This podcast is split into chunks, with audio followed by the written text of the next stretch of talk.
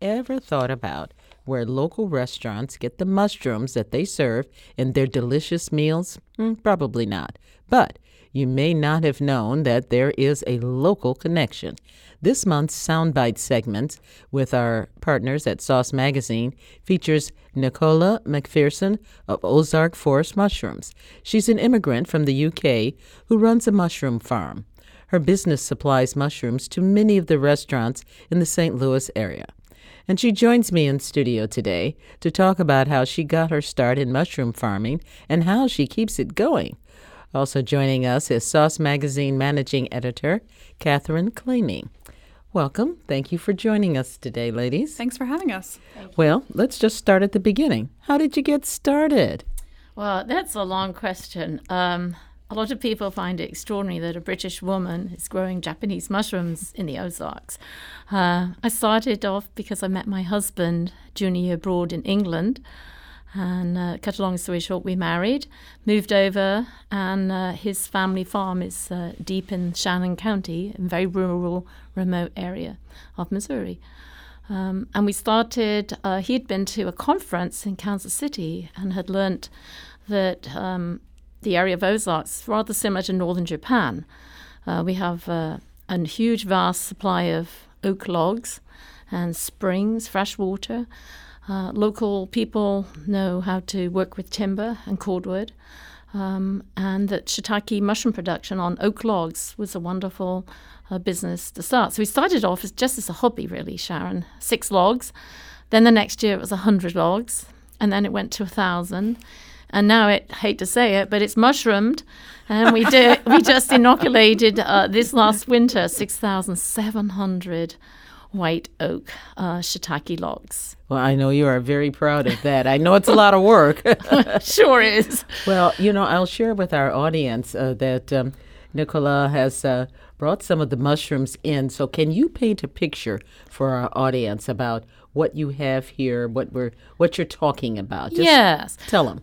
Yeah, I think what sets me apart from other mushroom farmers is my um, niche product is the oak log ground shiitakes. And so in the box here, we have an oak log, which um, you can see the inoculation sites of where we've actually punched or drilled holes in the log and then inoculated or punched in the spawn or the seed of the shiitake mushroom. And then we sealed it over with a hot cheese wax. We do all this in the winter when the sap is down in the oak logs. So I work with um, cordwood timber guys out there in the woods. And I am the only woman doing this. um, and then I have a crew of local people um, down at the farm who help inoculate. And always runs around from Thanksgiving right through to the beginning of March. And there's not work, not much work to do in the area at that time of year. So a lot of local people are, are happy to get the work. Um, Describe this log that you brought in yeah. here today. So it's uh, it's actually a log kit. The ones we have at the farm are four foot long. Um, and so, like you can see, there's a diamond pattern of holes that we drill into the log. And then uh, we have the ladies that then punch the spawn in. And then a person with a hot dauber comes along with a hot cheese wax to cover over this inoculation site. My cheese wax? Cheese wax is it's like a putting a band aid on it, and it's, it's uh, food grade.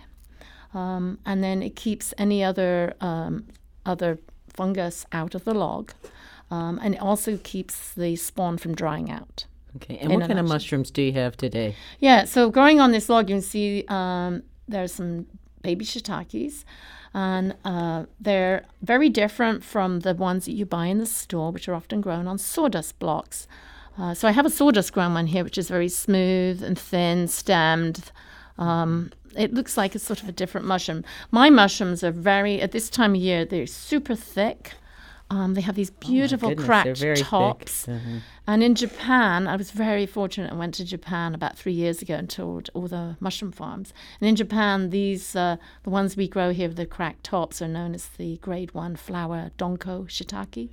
And you can see they look like steaks. They're they're super thick, juicy, um, meaty woodsy tasting. Uh, they do have a di- different uh, flavor profile from the sawdust grown ones. And that's why chefs, I think, once they taste the difference, there's no going back. Well, that gives us a chance to ask Catherine what was it about uh, these mushrooms that uh, Sauce Magazine Sure. found interesting. I mean, it's exactly that, and and we've we've uh, you know ta talked to Nicola many times over the years about her mushrooms, and and f- talked about the restaurants that feature them uh, many times. I actually made dinner last night with some of her shiitake mushrooms I picked up at the farmers market on Saturday.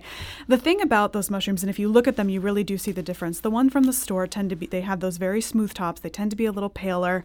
And the ones that you get from her have those cracked tops, like she was talking about. They're a little darker. They're much thicker, and they're they're just a meatier, earthier, for lack of a better word, more mushroomy tasting mushroom. Everything's just more intense. You get that umami flavor, um, and once you get a mushroom of that quality, it's really hard to go back to buying a, a grocery store product. So I really enjoy cooking with her product at home, and I know a lot of chefs in town really enjoy working with them as well for just a more intense flavor.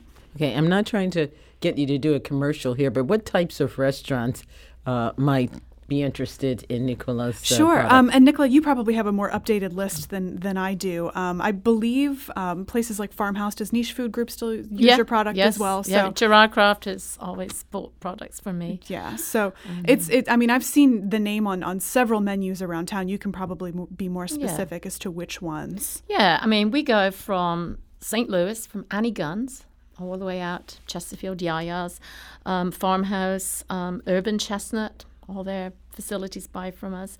Juniper, uh, the new restaurant called Vicia now buys from us too. Um, we even go out as far as St. James and we sell to the um, Public House Brewery and s- Just to Taste. We go to Do you Columbia. stay mostly in Missouri, though? Yes, uh, and then we do sell to um, two or three places in Columbia: Broadway Brewery, uh, the Wine Cellar, and the University of Missouri Club. And we even sell at the local Echo Bluff State Park, which is just literally 15 minutes around the corner from the farm.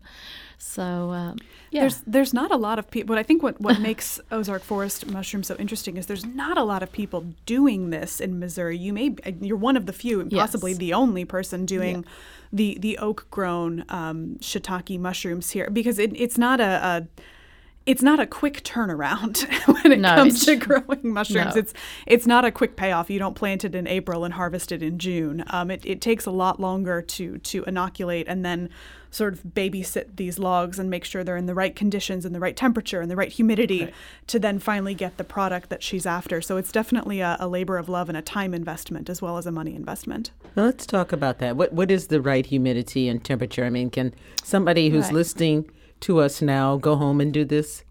Yeah, well, we're not like a mushroom factory. We actually we don't have a laboratory or climate controlled rooms. We actually use nature or forest uh, to grow the mushrooms, and we do cheat. We use some overhead sprinklers. So yeah, shiitakes really want um, a temperature and a moisture shock. So we soak these logs underwater in water tanks. Uh, after 24 hours, we stack them and then they'll start fruiting. And then we put these humidity blankets over them and we'll overhead sprinkle with sprayers um, out in the woods. So they need about a 60% humidity. Um, imagine, you know, mushrooms grow when it's rained. Um, and so we sort of wild simulate um, that in the woods. And we need shade. We need about 75, 80% shade. So is that what makes your mushrooms different than just Yeah. about anybody else? Yeah, and so we actually use a pine forest because it's shaded all year round. It's evergreen, and so you can imagine walking through the woods.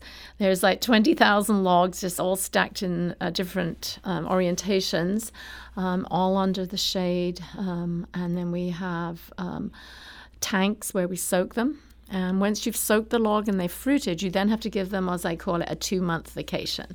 And they need to recover. And so what they're doing is they digest the sapwood on the log, not the heartwood, which is in the middle. The sapwood has all the sugars and carbohydrates. And so the the mushroom is slowly, or the mycelium is slowly rotting that log. So you're actually eating digested wood. And you said this started as a hobby. You sound like a scientist. Well, actually, guess what? I used to be. I used to be a high school scientist in England, um, and I've always loved biology. And I used to go foraging and pickling and canning and mushroom picking with my mother.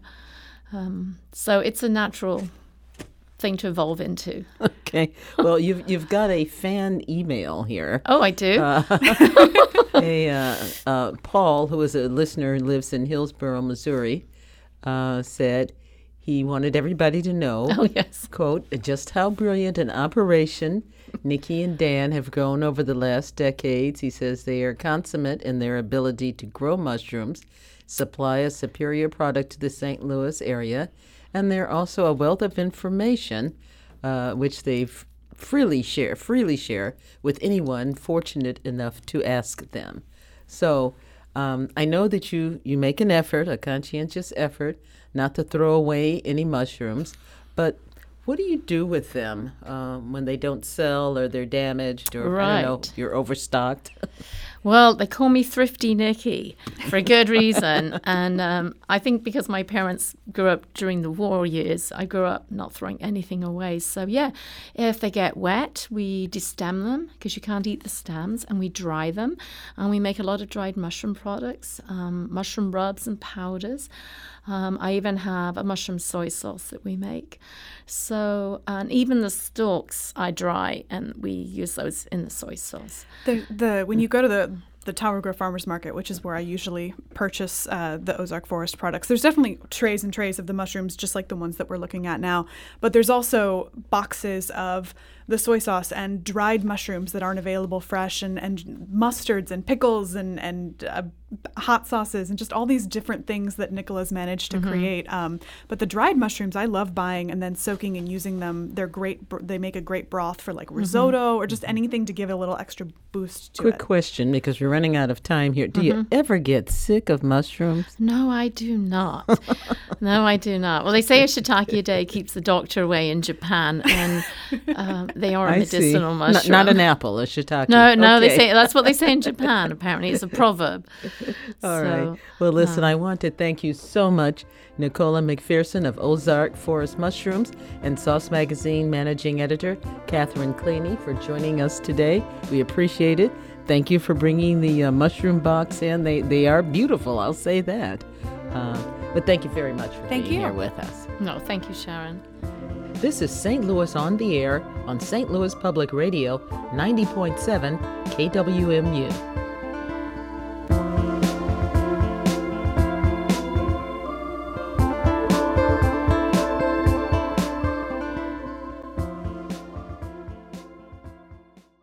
Support comes from the Missouri Forest Products Association, providing more than 41,000 jobs in the production of wood pallets, railroad ties, white oak barrels, hardwood floors, and more. Details at choosewood.com.